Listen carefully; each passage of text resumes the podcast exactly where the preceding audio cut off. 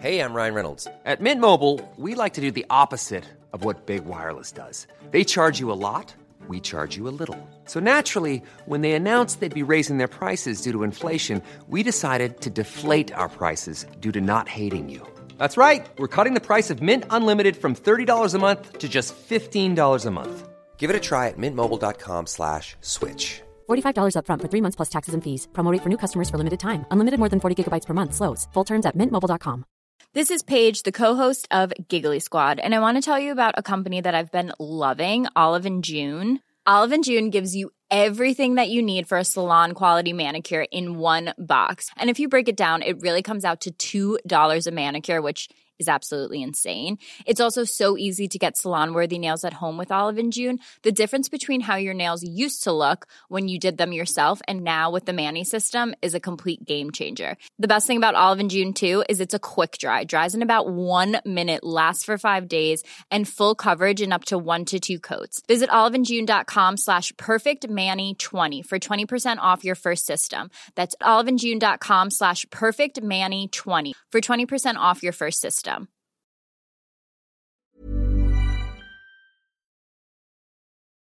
Chapter 28 is the chapter in which Jane's vulnerability becomes undeniable to us. Jane doesn't have a reference or enough money in her pockets. So, of course, she finds herself homeless and starving within five days of being out of Thornfield. She wanders in the moors. She asks for work and begs for food. She goes to a church to ask for help, but the minister is out of town, and so she is turned away. Religion is useless to her. She has some faith in nature, but even that turns on her. At first, the heather is a welcome bed, but she ends up under a rock in the rain. Literally. After days and days of having no shelter and hardly any food, she is on the brink of death. She is dragging herself across the moors in the midst of a storm when she sees the light of a house. In desperation, she goes there. She watches the inhabitants through the window. It is two young, beautiful women with whom Jane feels an immediate affinity and a housekeeper. Jane knocks and attempts to beg her way in. The housekeeper, Hannah, does not want to let Jane in. What if Jane is a criminal? Hannah shuts the door in Jane's face and Jane lays herself down to die. But then, with all hope seemingly lost, a man, St. John, arrives and insists that Jane is let in. Jane's rescuer, St. John, and the two beautiful women inside, who are named Diana and Mary, decide to try to take care of Jane. Jane has a gentle accent, and her clothes, while dirty, are of a good kind. So they feed her and give her a comfortable bed. And so Jane is saved, but not before her suffering and vulnerability have been made excruciatingly clear. In chapter 29, we find out that Jane has slept for three days. When Jane wakes up, her gown has been cleaned and pressed, though her gown hangs on her, for she's lost weight. She goes downstairs, and the questions from the household begin immediately. Who is she? How did she find herself in this situation? Sinjin is patronizing from the word go and says that she's probably just fought with her friends and will soon return to them. Jane tells him that that is not the case. She gives them the name Jane Elliott, but admits that it's a fake name. She finds out some about them. They are the Rivers siblings, who are in their ancestral home because they recently lost their father, who'd lived there. Jane, in turn, tells them a little bit about herself that she went to the Lowood School and that she became a governess, but she refuses to tell them why she had to leave her last situation. She asks them if they will host her until she can find honest work. John, it turns out, is the minister who was absent from the last town, but he now promises to help find her a job, although he warns that it will be work of the humblest kind. Chapter 30 sees Jane in a sort of domestic bliss. She falls in love with Diana and Mary. She studies with them. Diana teaches her German, and Jane likes to learn. Jane teaches Mary to draw, and Jane likes to teach. The Rivers sisters, it turns out, are both governesses. Their time of grieving for their father at Moor House is almost up, but Jane's time with them, a month or so, is a happy time. Here is Roxanne Eberle on Jane's relationship with Diana and Mary and her relationships with women in general in the novel. There is this third possibility in Jane Eyre, which is sisterhood and primarily homosocial relations. There's really beautiful scenes of her conversations with Miss Temple and Helen Burns. There's really some very lovely scenes of her and Adele as well and and then of course with the Rivers sisters. I mean when Jane first gets to Moor House and she's looking into the window. Her yearning is to be with the Rivers sisters, to be with Diana and Mary. And she does achieve that. But again, it's not sustained. So there is always, I think, in texts from the 18th and 19th century, a fully homosocial world. One that's kind of outside of dominant systems of uh, conversation and behavior that is safe, but also isolating. It's finances that break up the happy family. Diana and Mary have to work at a fancy house where Jane tells us that they are treated no better than the cook. And St. John must return to work at his parish in Morton. John and Jane do not get along as well as Jane does with the sisters. She calls the sisters compassionate for taking her in, but she calls Sinjin merely charitable. Even in Diana's opinion, Sinjin is hard hearted. He is restless, aloof, and no nonsense. It is only when Diana and Mary are set to leave that Jane has the courage to ask the scary Sinjin if he's managed to find a job for her. He has. He's found her a job as a school teacher in Morton to poor village girls. She'll get her own house and even a student to help her with housework. John keeps calling the work degrading, and Jane agrees, but takes the job anyway. She's excited to be independent and of use, and. John genuinely smiles when the whole thing is settled. The chapter ends with the last bit of news. A letter arrives for the Rivers siblings. Their uncle has died, and even though he died rich, he has left the Rivers kids nothing. All of his money will be given to someone else. And so Diana and Mary must leave for their jobs. St. John and Hannah must leave for the Morton parsonage, and Jane must leave for her schoolhouse. I'm Vanessa Zoltan. And I'm Lauren Sandler. And this is On Air from Hot and Bothered.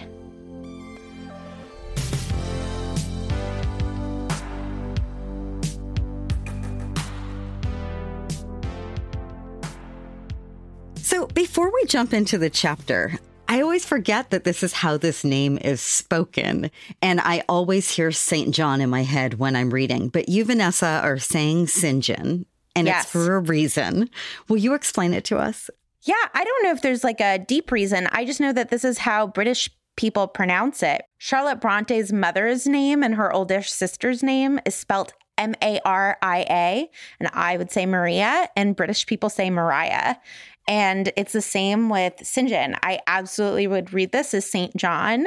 And yet, you know, when I listen to the Thandie Newton version of the novel, and when you go to the Bronte parsonage, and when you talk to Bronte scholars, they all say St. John and not St. John. But yes, it is spelled St. John. I remember studying this in a seminar, studying Jane Eyre in a seminar, and everyone was talking about St. John. And I had this moment of panic that I somehow had read the wrong section of the book. and it took me a while to figure it out. So thank you for explaining that.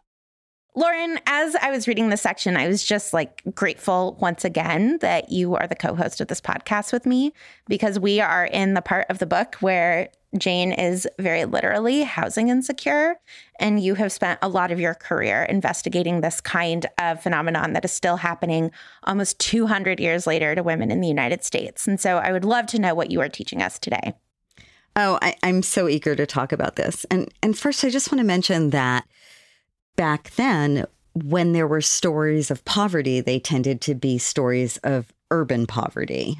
And as now, when people would picture someone who was poor and homeless, they would often picture a man or a boy, right? So we had Oliver Twist, we had big stories in illustrated London news and sketch that shocked readers with tales of poor boys sleeping on the streets and a lot of poverty in London. And in fact, there were an estimated 30,000 homeless kids just in 1848 in London, either people who were orphaned or had been put out to work by their parents and not brought back in. But what Bronte does is she focuses on just a moment of homelessness in a young woman's life in a rural situation. And what she shows us is something that I certainly encountered reporting on homelessness in Brooklyn that then as now, what we have is a population of people who are being treated as suspect, as immoral, as dangerous, just because they are women in need. You know, you have this already marginalized group. We've spent hours together talking about how marginalized women were of any class in England at the time, but then take away all of the trappings of what it means to be employed, what it means to be housed, and you are seen as someone who is either there to snatch a job from someone or there to steal or just as immoral in the age, there is a sex worker. And it's interesting to note that shelters that sprung up in the aftermath of this book to help women were mainly only for women who were sex workers and they were not there to give shelter or food. They were really there primarily to re-educate women to save them in some sense. They needed to be domesticated and that was the crisis that these homes were addressing not the lack of shelter or food. But Bronte understands something that I feel very deeply, which is that without shelter and without basic nourishment, but especially without shelter, nothing else can happen. And this is what the women who I spent time with who experience homelessness will tell you that first and foremost, like that is the bottom of the pyramid. If you don't have a place to live, then nothing else is possible. After that, questions like employment, education, etc., matter. But that is just the absolute base element of need and one that society then and now was entirely ill equipped to provide people. And so women, anyone who is homeless, but in this case, especially women, would end up in circumstances that were literally life or death circumstances. And of course, and this is something I've seen time and again, what saves her in many ways is the sense that she does belong to a different class, that she's not a beggar the way that Hannah thinks that she is, that she's educated. And because she can claim that class identity, it's it's the thing that that lets that door open at Moor House, which of course is what changes everything. And so just feeling that class system within poverty and that sense of identity within poverty, the need to be of a higher class than other people who are also starving and homeless. That too just feels so familiar and accurate. So, reading these pages, I'm just, I'm really amazed by how much it seems Bronte deeply understood and also how stuck we continue to be in what Bronte understood.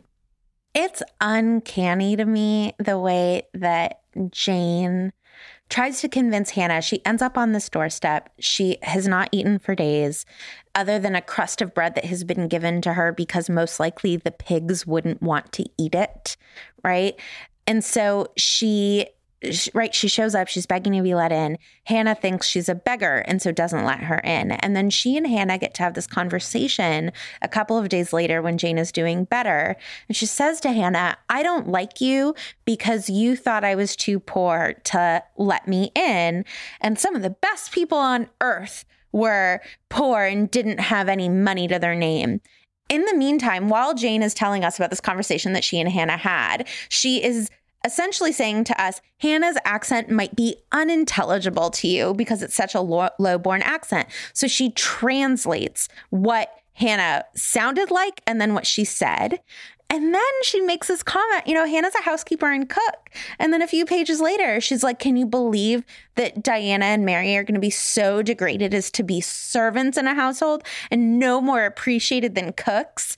It's like she's preaching this Christian ideal of like even the poorest among us like deserve respect. And yet she in the same moment is not showing the same respect to people who are of a different class than her. And of course, it's a much more compelling narrative to have our heroine, who we know was much higher born and has this temporary crisis where she's wandering the moors in this state of desperation. Like, that's a good poverty story, right? That's the poverty story we all want to hear. And then we want to hear her being rescued. The story of Hannah, like, that's just generations. And that's a system. That's a system that functions in a totally different way where there is no narrative. There's no beginning, middle, and end. There's no salvation from it. That's just what it means to never ever be able to class jump, to feel like no matter what you might dream, the possibility of living outside your lines is impossible. And of course, this is a very old English story, that notion of, of being conscripted within class that way. I also feel like, despite our American mythology, it's an American story too. And these aren't stories that people tend to have a hunger for or we like to tell. It's much easier for Bronte to bring us into Jane's crisis and then not worry about Hannah so much. Yeah. You know, and then when she starts having this conversation with St. John and the Rivers sisters, I think it's so interesting. Her anonymity is so important to her that she makes up a fake name.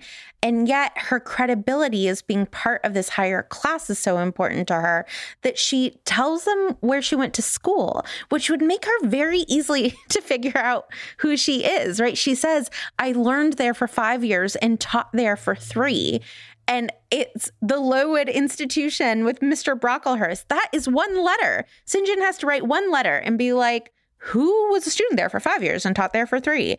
It's very important to her to prove to them that she is educated and that it was really just a tremendous amount of bad luck that got her into this situation. And she, it's also important to her that they know that it wasn't her immorality, right? She's like, look, I'm actually very educated and I didn't do anything wrong. Just something bad happened to me and I need you to believe me. And so she's still exchanging in the currency of her privilege. Who do you think she's protecting? Is she protecting Rochester? Why would she not want to tell this story? She has done things that, as we all know, I think are way too Christian. I mean, she's like, she's gone so far to be so totally blameless. It's interesting how much she's still trying to protect something there. I mean, because she doesn't tell us, right? Like I can only project myself into the situation. And I think I wouldn't tell and wouldn't know who I was protecting. I would feel humiliated and like no one would believe me, right? She goes to such lengths, as we've talked about before, to tell us that she really didn't know it was the wife upstairs. That even though she was only a tapestry away, she thought it was Grace Poole. And yes, she thought it was weird that Grace Poole was able to keep her job after biting and stabbing people, but she really thought it was Grace Poole. And so I think if she tells the story, she loses some credibility. And, and then I also think she's probably protecting Rochester as well.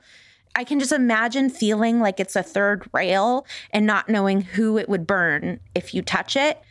But until I can suss that out, until I can figure out how to tell the story entirely on my own terms, until I have a warm bed to sleep in, I'm just not going to even tell you about the third rail. Right. Because to her, it's just danger. Yeah. Also, I think you really need to write a romance novel called On the Other Side of the Tapestry, where Bertha and Jane fall in love. Oh my God, I would read that. I mean, just one other thing I want to mention in in this chapter, in chapter 28, is the moment in which Jane goes to a woman and says, like, what kind of work is there in this town? And and the woman essentially says, There's only men's work in this town. There's a factory, but they only hire men. And then when Jane says, What do the women do? And she says, What they can. And it, there is this notion of like, and get out because there isn't even enough work for all of us right? Like she she's a foreigner in this town and there is xenophobia and like fear of an outsider coming in to take our jobs even on this micro level. And of course we don't have to explain how contemporary that is. But there's also something else that I think is happening in that conversation, which is when that woman says women are doing what they can, what they can do usually is please men for money. And I was reading this paper that I found really fascinating about how prior to this age, there were some women who practiced law or were physicians, that that was a possibility before the Victorian era. And then things became so constricted and conservative for what women were supposed to do. And yet, women were allowed to continue being sex workers, even if it was seen as immoral and even if it was seen as, you know, a reason to rescue them. They weren't allowed to continue being lawyers or doctors. And I think that that hierarchy of what we will privilege in a society is so chilling. And I think that we think of time as moving in one direction, that we think of liberation as being a linear process. And I think it's always so important to remember, and I think we've had a dose of this in this country, certainly in the past several years, that the pendulum swings both ways. And I feel Bronte feeling that in this chapter too. Yeah. Ryan Reynolds here from Mint Mobile. With the price of just about everything going up during inflation, we thought we'd bring our prices down. So to help us, we brought in a reverse auctioneer, which is apparently a thing. Mint Mobile unlimited premium wireless. Ready to get 30, 30, bit to get 30, bit to get 20, 20, 20, bit to get 20, 20, bit to get 15, 15, 15, 15 just 15 bucks a month. So, Give it a try at mintmobile.com slash switch. $45 upfront for three months plus taxes and fees. Promo for new customers for limited time. Unlimited more than 40 gigabytes per month. Slows. Full terms at mintmobile.com. One size fits all seemed like a good idea for clothes Nice dress. Uh, it's a it's a t-shirt. until you tried it on. Same goes for your healthcare. That's why United Healthcare offers a variety of flexible, budget friendly coverage for medical, vision, dental, and more. So, whether you're between jobs, coming off a parent's plan, or even missed open enrollment, you can find the plan that fits you best. Find out more about United Healthcare coverage at uh1.com. That's uh1.com.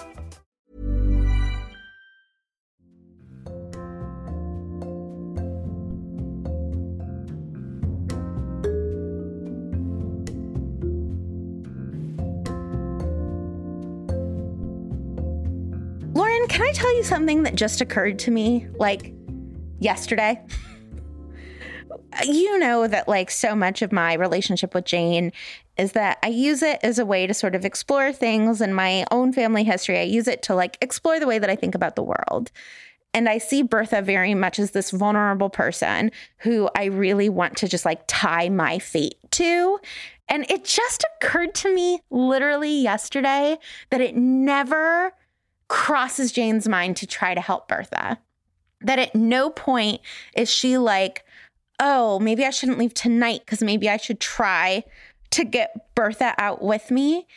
And I don't judge her for that, right? Like, what the heck would she do leaving in the middle of the night with a woman who might be violent? And Jane has no money, and Jane would be kidnapping this woman legally. She has no right to Bertha. What she would do was illegal and dangerous. But that's always the kind of thing that I'm asking of people, right? I, I want people to do the radical, scary, dangerous thing. And it feels like a lot of this book is Jane justifying these moves, which gets back to the why is she lying about who she is, right? She's like, these were the choices that I made, but they weren't actually choices. I had no choice. I think that that's part of how she's presenting herself to Hannah, right? It's not that I misspent my money, but like, you have to let me in. It's raining. I really agree with you in terms of the framing that she has no choice. And that's the way that she presents everything to us. But I think that she doesn't see Bertha as another human to save. I think that her responses to Bertha, her descriptions of Bertha are so dehumanizing, right? Bertha's the hyena, Bertha's the maniac, Bertha's the animal. There's no form of sisterhood there that Jane can access in her own empathy, in her own imagination. And I really struggle with that. We actually had someone with the handle C um, who tweeted at us explaining that Charlotte Bronte agreed with you. She wrote in a letter in 1848, and I'll read you the quote It is true that profound pity ought to be the only sentiment elicited by the view of such degradation. Talking about the degradation of Bertha. And she continues, and equally true is that I have not sufficiently dwelt on that feeling. I have erred in making horror too predominant. I found that so interesting. I do too. I wrestle with the word pity, but I think it meant something different to Bronte Yes. than it does to me right now. Yes. I, I like that she that she reckoned with that internally at least. Mm-hmm. The thing that's been driving me crazy about her departure is that she left without Rochester paying her what he owed her. And she kept working and working and working because she needed her independence. And he's still given her nothing for all of her months of labor. And the fact that she was in such a, an emotional state and it was such a romantic emotional state for her that her fight or flight just kicked in. She couldn't fight. She had to fly and she took off meant that she never went to her employer and said, Hey, you owe me back pay, like going pretty much all the way back from the day I showed up here. And I need to go make a life without you now because of all the ways that you gaslit me and tried to destroy my life and my reputation.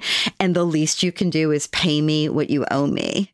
And of course, I'm sure she felt like she wouldn't have the strength to leave if she had that conversation with him. But the fact that he has had the power to withhold her wages throughout, that there was no timely payment system, that there was no sense that this was something that wasn't just symbolic, but an actual need, it's felt all along like Rochester has treated her wage earning as an act of mere symbolism.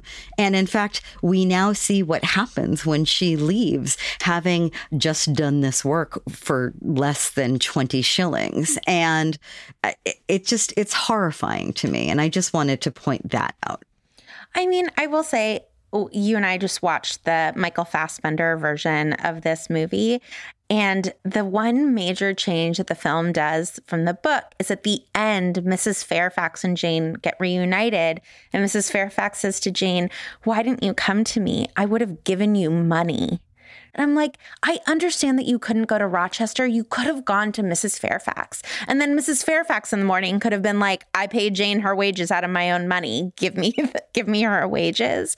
Right? Like there there were other workarounds. Of course, Rochester should have paid her on a schedule that was agreed upon and Jane should have the money. But I just I want to give room to the fact that I understand why Jane then didn't demand the money. She was right afraid he would convince her to stay or use it as a way to manipulate her, which we absolutely know he's capable of. But her just sneaking out in the middle of the night, I don't want to victim blame her, but come on, lady, be a little bit planful here.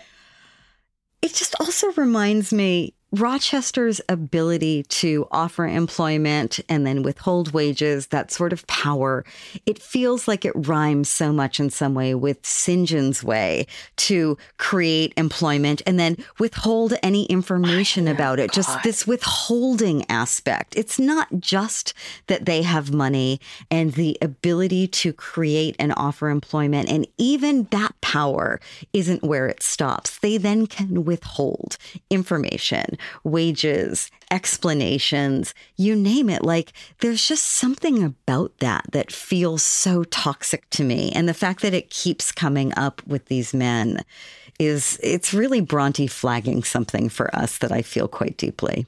Yeah. So now is when I have to confess to you that I hate St. John more than I hate any other man in this book. I'm like St. John, Rochester, Brocklehurst, John Reed, put them all in a room and I kill off St. John first every single time. Before Brocklehurst, huh? Yes. I have to say, for me, St. John comes a close second to Brocklehurst, but I have a different sort of rage and resentment towards him. So, the close reading that I want us to do today, I think it's to the heart of my hatred of St. John. I think that St. John is the ultimate gaslighter insofar as he performs blamelessness to such like he's like the method actor of blamelessness. And here here's the quote that I want us to look at. zealous in his ministerial labors, blameless in his life and habits. He yet did not appear to enjoy that mental serenity, that inward content, which should be the reward of every sincere Christian and practical philanthropist. And I think that this quote, like, gets to the heart of what I hate about him, which is that he's blameless in his life and habits. And therefore, we are all inferior and he's not even happy. So none of us get to be happy. I remember I had a boss I was 22, he was in his late 40s, and he really believed that if he was working, I should be working. And I was like, this is your company and you get paid a lot more than I do. And you have some like sickness where you feel like you always have to be working. And I don't have any of those things. And Sinjin is just like always out there doing good and never is like, and I had a good day. Now it's time to just sit back and read a novel and draw and enjoy other people's company. He's like always visiting another parishioner and then never comes home and is like, that was a, a job well done today. Like, that is an oppressive person to be around. At least Rochester could be a good time. Thinking about Sinjin in this conversation right now, talking to you, just pulled up this memory of Ted Haggard, who was the pastor of this massive mega church called New Life Church in Colorado Springs. He was one of the most influential evangelicals of about 15 years ago. I wrote about him in my book, Righteous. I wrote about him later when he was outed by the man he had been paying to have sex with for years. And really thinking about how much his incredibly sanctimonious and totalizing performance of faith really was just there as a mask on his own totally legitimate human desires and feelings. And there's something that just feels so familiar about Sinjin to me. He feels like so many men who have wanted to debate me about my own atheism or make me question my own feminism, all of these things that, that they consider to be so reprehensible because they don't align with how they have chosen this pure sanctified way of living that to me is it's it's just a big cover up and I hate it and I hate Sinjin. There. I said it. Lauren, when I was teaching high school English, one of the books on the curriculum for American literature was Jon Krakauer's book Into the Wild, which is about Chris McCandless, who is this kid who decided to like absolve himself of all of his privilege and like try to live off the land. And obviously Chris McCandless had every right to make his own decisions and and yet I found him to be this like similar kind of insufferable zealot, right? Like his mother was so tormented not knowing where Chris was that every time she left for the grocery store, she would leave a note on the front door like, Chris, I'm at the grocery store. Please wait in case he came home. Like, they wanted to downsize their house and she wouldn't move because she was like, what if he can't find us? And I know that women do this too, but this just feels gendered to me because Sinjin does a similar thing, right? Diana gives a little speech towards the end of our reading for today where she says to Jane, like, you must think Sinjin is weird and strict, but I love him very much. But I am so upset about the fact that he is making life choices that really negatively impact me, and that they are not going to be able to live together as a family, that she might not see Sinjin again for years, if not ever again, because of decisions that Sinjin is unilaterally making. And I just see the same kind of Chris McCandless thing here, this gendered thing of a man's ambitions and desires to live a certain kind of virtuous life, leaving behind the women of their lives. I mean, it, and it's this might be just like a personal hobby horse of mine, but like it's the part in like the King Arthur's story. I'm like, God, Lancelot is leaving and so is King Arthur. And like, what about Guinevere? Like, just women getting left behind and men doing it under the guise of goodness when really it's about glory is what drives me up the wall. I totally agree with you. I also can't help but wonder while I'm listening to you describe something that I really feel that I think that Rochester would say the same thing about Jane. I think that Rochester would say, Oh, Jane, you thought you had no choice. Jane, you thought that you had some higher power telling you that you had to do this. So you ran off and you left me and the life that we were supposed to have together. And I think it's part of why I hate that Jane leaves is I ascribe some of the same behavior to her even if systemically it has a rationale that, you know, these men have nothing but power and agency, and therefore they get to make all the choices that they want. Jane is struggling to grasp whatever agency she can by leaving, but I do think that there's a reflection there. See, for me, I think that Jane is justifying her fear of being in destitution with glory rather than the other way around, which is pretending that it's about something, but really it's about glory. And the fact that it's inverted seems important. I agree. I agree. I was just having a rare moment of empathy for Rochester. yeah, no, totally. It's why I like Rochester better than Sinjin. Rochester is like, look, I want what I want. But Sinjin is like, I'm never going to talk to my sisters again. They don't have a house. They just lost their father. Now they'll lose a brother. Oh, well. Like Rochester at least like has to pay someone off. I don't know. And Rochester is heat and emotion yes. and passion. And Sinjin is just nothing but coldness and repression. I hate it. Me too. Can you tolerate a cheesy moment from me? Oh my God, always. Okay. So, reading this chapter and feeling her sisterhood with Mary and Diana and feeling how much that is born out of a mutual love for books together, there's something that Ah, I just love it. You know, it's it's reminding me of how when we meet Jane, she's reading and we're probably bookish people ourselves reading and finding ourselves in Jane and now here she is in a community, a sisterhood of readers and it bonds them together and it feels like the truest family she's had yet. And okay, so here's really the cheese ball moment. Ready? So this is how I've gotten to know you is through reading this book with you and discussing this book with you. And you have gone from someone who I don't know very well to someone who I feel is family. And I think that that has a lot to do with the incredible sisterhood of what it means to read together and think about literature together. And I think that it's easy to forget in our lives, especially, you know, our internet obsessed disconnected lives, how incredibly powerful it is to just read a book with someone who you might not know tremendously well, but becomes a sister through the process of knowing each other through it. And you know, Bronte knew what she was talking about. This is what she did with her sisters. This was the truest form of love and happiness for the Bronte sisters. And to be able to share in that in some way is just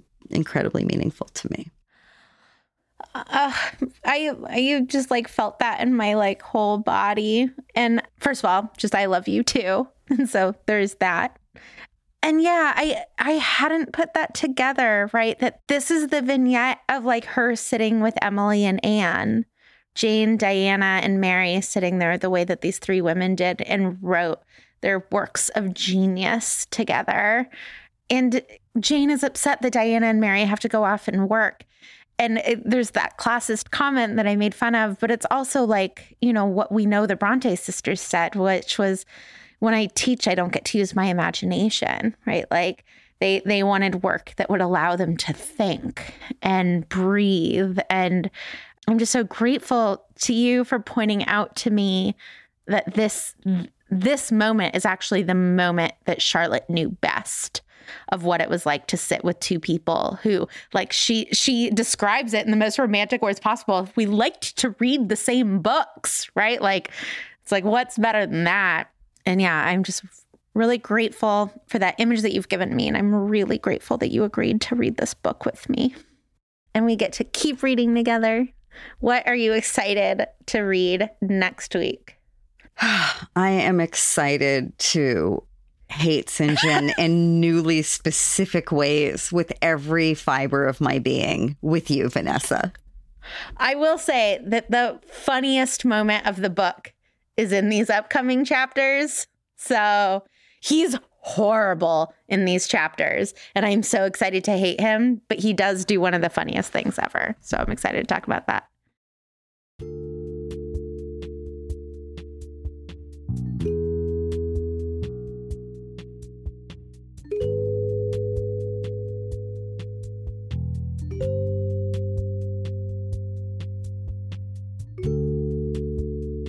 So we had all of these lingering questions about Sinjin, how to think about him. He is such a complicated character that sort of just gets dropped in our laps.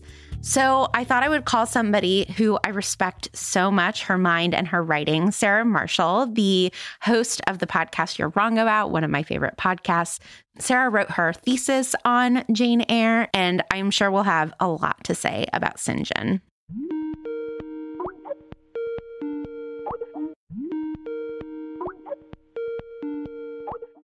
Hi, Sarah. Hello. okay, so I know that you happen to love this book, Jane Eyre. And so I would love to hear just a little bit about what you love about it. One is that it's an incredibly beautifully written book. It's such a joy to read. To me, the experience of reading it is transporting in a way that that not a lot of books have been for me in my life. It's the first book that ever made me cry. And then point two is that Jane Eyre is a big weirdo. And point three, which I think unfolds point two, is that a lot of books like this or that get mentioned in the same sentence as Jane Eyre feature characters who are kind of very broad and easy to relate to. And Jane Eyre is not that. She is a very specific person. And I think that's so important. And not everybody knows that. Although if they're reading this book with you, then they for sure do. Yeah, she is a delightful weirdo. And she's also difficult and prickly and complicated. And again, we have a real deficit of that, I think. Yeah. And so we come we've come to this part of the book where we meet Sinjin Rivers, and I'm wondering what you think about Sinjin as a hero. We haven't met him in full yet. We haven't seen him in full yet. But what do you make of Sinjin? I mean, kind of embarrassingly reading these chapters before talking to you today. I kind of went into full biographical scholar mode and I was like, this is like, this is the beloved brother who's like your awesome brother who you love so much and he's meant for greater things than this stupid town and is therefore doomed. And I feel like it's reductive to just try and do any kind of A equals one, B equals two thing with writers' lives. But I feel, I mean, I see based on my knowledge of her life, Charlotte Bronte's brother and father in the character. And I, I, yeah, just reading it made me think about how this book feels to me like the work you do sorting through, like, what do you want in a partner and how much of that is just decided by your weird dad and how can you kind of remove that from the romantic mix if possible one of the things that we talked about in today's episode is that Jane hanging out with Mary and Diana is like the closest thing to an autobiographical moment for mm-hmm. Charlotte of Charlotte sitting and writing with Emily and Anne. Mm-hmm. And I hadn't made Branwell slash Sinjin part of that. But it's interesting because she's making Sinjin a much more romantic, idealized version of Branwell, right? Mm-hmm. Yeah. And I mean, one of the nice things about making a book about your own life is that everybody gets a glow up. And like, I, there is something really sweet to me too about as a Bronte sister, where to me the joy and sadness of that family's life always seemed to be, I don't know, I think of them as like the Tenenbaums of the 19th century north of England, where like they were very special and they were like, professionally of their own family like they were they were brontes and nobody else was like them. And it was like pretty miserable to be a Bronte because like everybody died really fast sometimes. But you got to create these fictional worlds with your surviving siblings for as long as they managed to cling to this mortal coil. And just the idea of, of being part of that family and imagining a stranger coming to your window and being like, oh, look at these wonderful, refined, smart sisters who are learning German together. That's the family I want to be a part of. Like, that's so, it's so sweet. So, do you think that his power, so like Diana and Mary, right? Like they adore him and mm-hmm. their lives revolve around him in part because he's the man. And so, like, his decisions are going to impact theirs. Yeah, and it, like, and he's a he's a character who seems shaped by the fact that he's been doted on by women for his whole life. Mm-hmm. I'm not saying Rochester is the pick of the litter either, but I feel like to me, Jane Eyre is at heart about like maintaining dignity despite your propensity for shitty guys, and like that's very important to me. There's also something about Rochester versus St. John where Rochester seems able to easily pull Jane into his orbit, hmm. but he's not objectively handsome. He's not objectively charming. Despite being played by a million hotties ever since. I know. I think I've spoken an Adam Driver adaptation into being because I think Rochester is an Adam Driver type where he's like so ugly it's bewitching. Oh, I love that casting. but I feel like.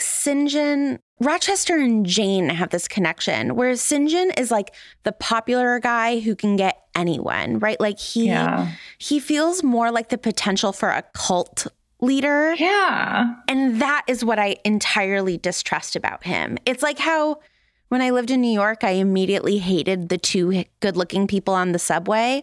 I'm like, "No. Anything I feel about your special attention is about you and not how you feel about me."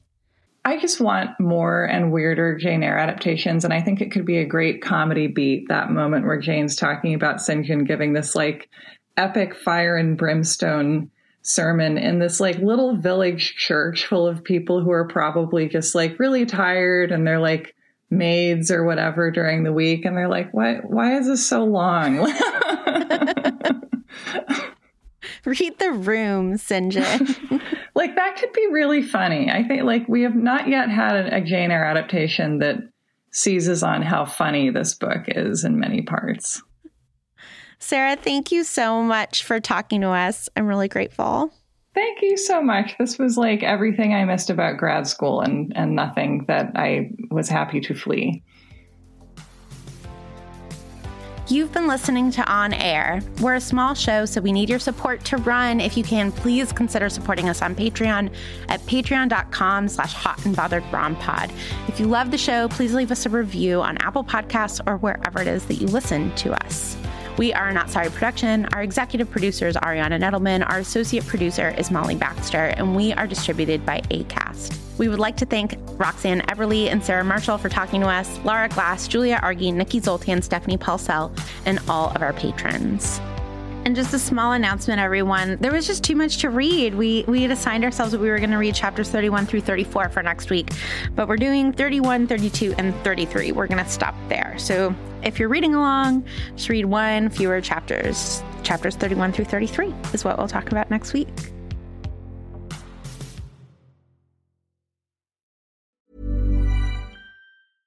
Mom deserves the best, and there's no better place to shop for Mother's Day than Whole Foods Market. They're your destination for unbeatable savings, from premium gifts to show-stopping flowers and irresistible desserts. Start by saving 33% with Prime on all body care and candles. Then get a 15-stem bunch of tulips for just $9.99 each with Prime. Round out Mom's menu with festive rosé, irresistible berry chantilly cake, and more special treats. Come celebrate Mother's Day at Whole Foods Market. Planning for your next trip? Elevate your travel style with Quince. Quince has all the jet setting essentials you'll want for your next getaway, like European linen, premium luggage options, buttery soft Italian leather bags, and so much more. And is all priced at 50 to 80% less than similar brands. Plus, Quince only works with factories that use safe and ethical manufacturing practices. Pack your bags with high-quality essentials you'll be wearing for vacations to come with Quince. Go to quince.com/pack for free shipping and 365-day returns.